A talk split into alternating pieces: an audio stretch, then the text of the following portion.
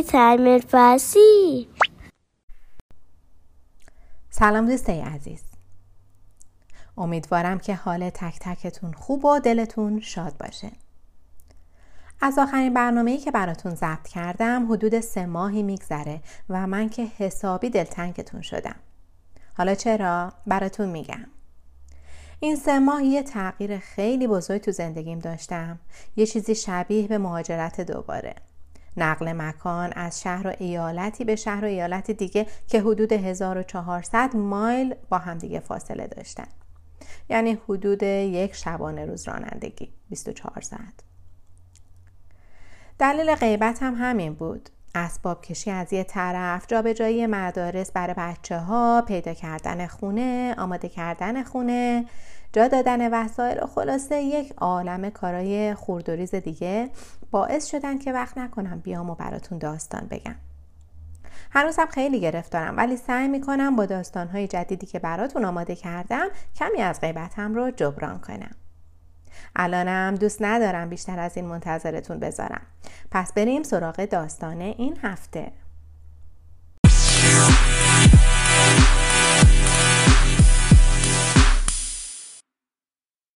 داستان این هفته یک داستان کوتاه ولی واقعی هستش.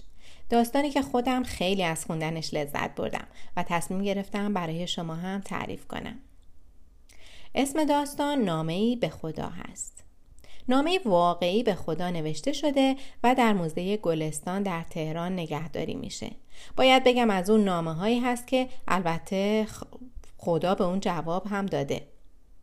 خیلی جالب شد نه؟ بریم بشنویم.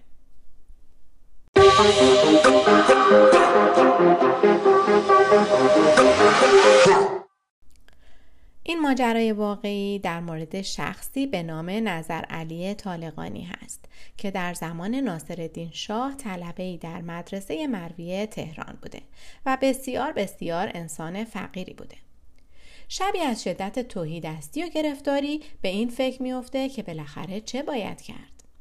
آیا به مراجع تقلید وقت روی بیارم یا نامه‌ای به شاه بنویسم و از او کمک بخوام یا به امیرالمؤمنین توسل جویم و از فقرم به او شکایت ببرم سرانجام شب رو تا نزدیک سپیده در فکر سپری می‌کنه و به این نتیجه می‌رسه که نباید به انسانها مراجعه کنم و تنها راه اینه که نامه ای به خدا بنویسم و خواسته های خود را به صورت کتبی از او بخواهم.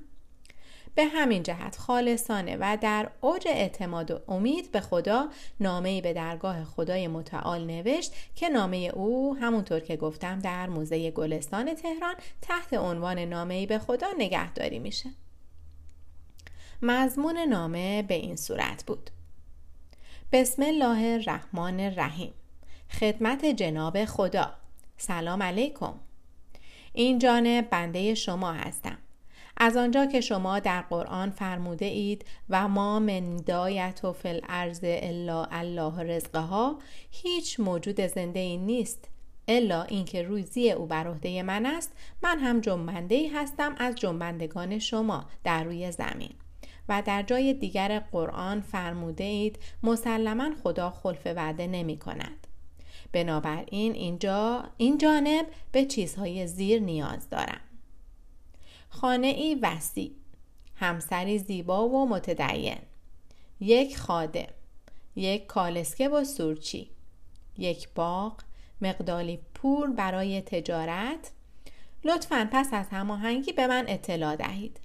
مدرسه مروی حجره شماره 16 نظر علی طالقانی. نظر علی بعد از نوشتن نامه با خودش فکر می‌کنه که این نامه رو کجا بذاره. می‌گوید مسجد خانه خداست پس به مسجد امام در بازار تهران مسجد شاه آن زمان می رود و نامه را در سوراخی در دیوار مسجد قایم می کند و با خودش می گوید حتما خدا خودش پیدایش می کند و به مدرسه باز می گردد. فردای آن روز ناصر شاه با درباری ها می خواستند به شکار بروند. کاروان او از جلوی مسجد میگذشت. از آنجا که به قول پروین اعتصامی نقش هستی نقشی از ایوان ماست آب و باد و خاک سرگردان ماست. ناگهان به اذن خداوند بادی تند شروع به وزیدن می‌کنه و نامه نظر علی رو روی پای ناصر الدین شاه میندازه. ناصر الدین شاه نامه رو می‌خونه و شکار رو کنسل می‌کنه و دستور میده کاروان به کاخ برگرده. اون یه پیک به مدرسه مروی میفرسته و نظر علی رو به, به کاخ فرا می‌خونن. وقتی نظر علی رو به کاخ میارن دستور میده همه وزرایش جمع بشن و می‌گوید نامه ای را برای خدا نوشته بودند ایشان به ما حواله فرمودند. پس ما هم باید انجامش دهیم. و دستور می دهد همه خواسته های نظر علی یک به یک اجرا شود. خب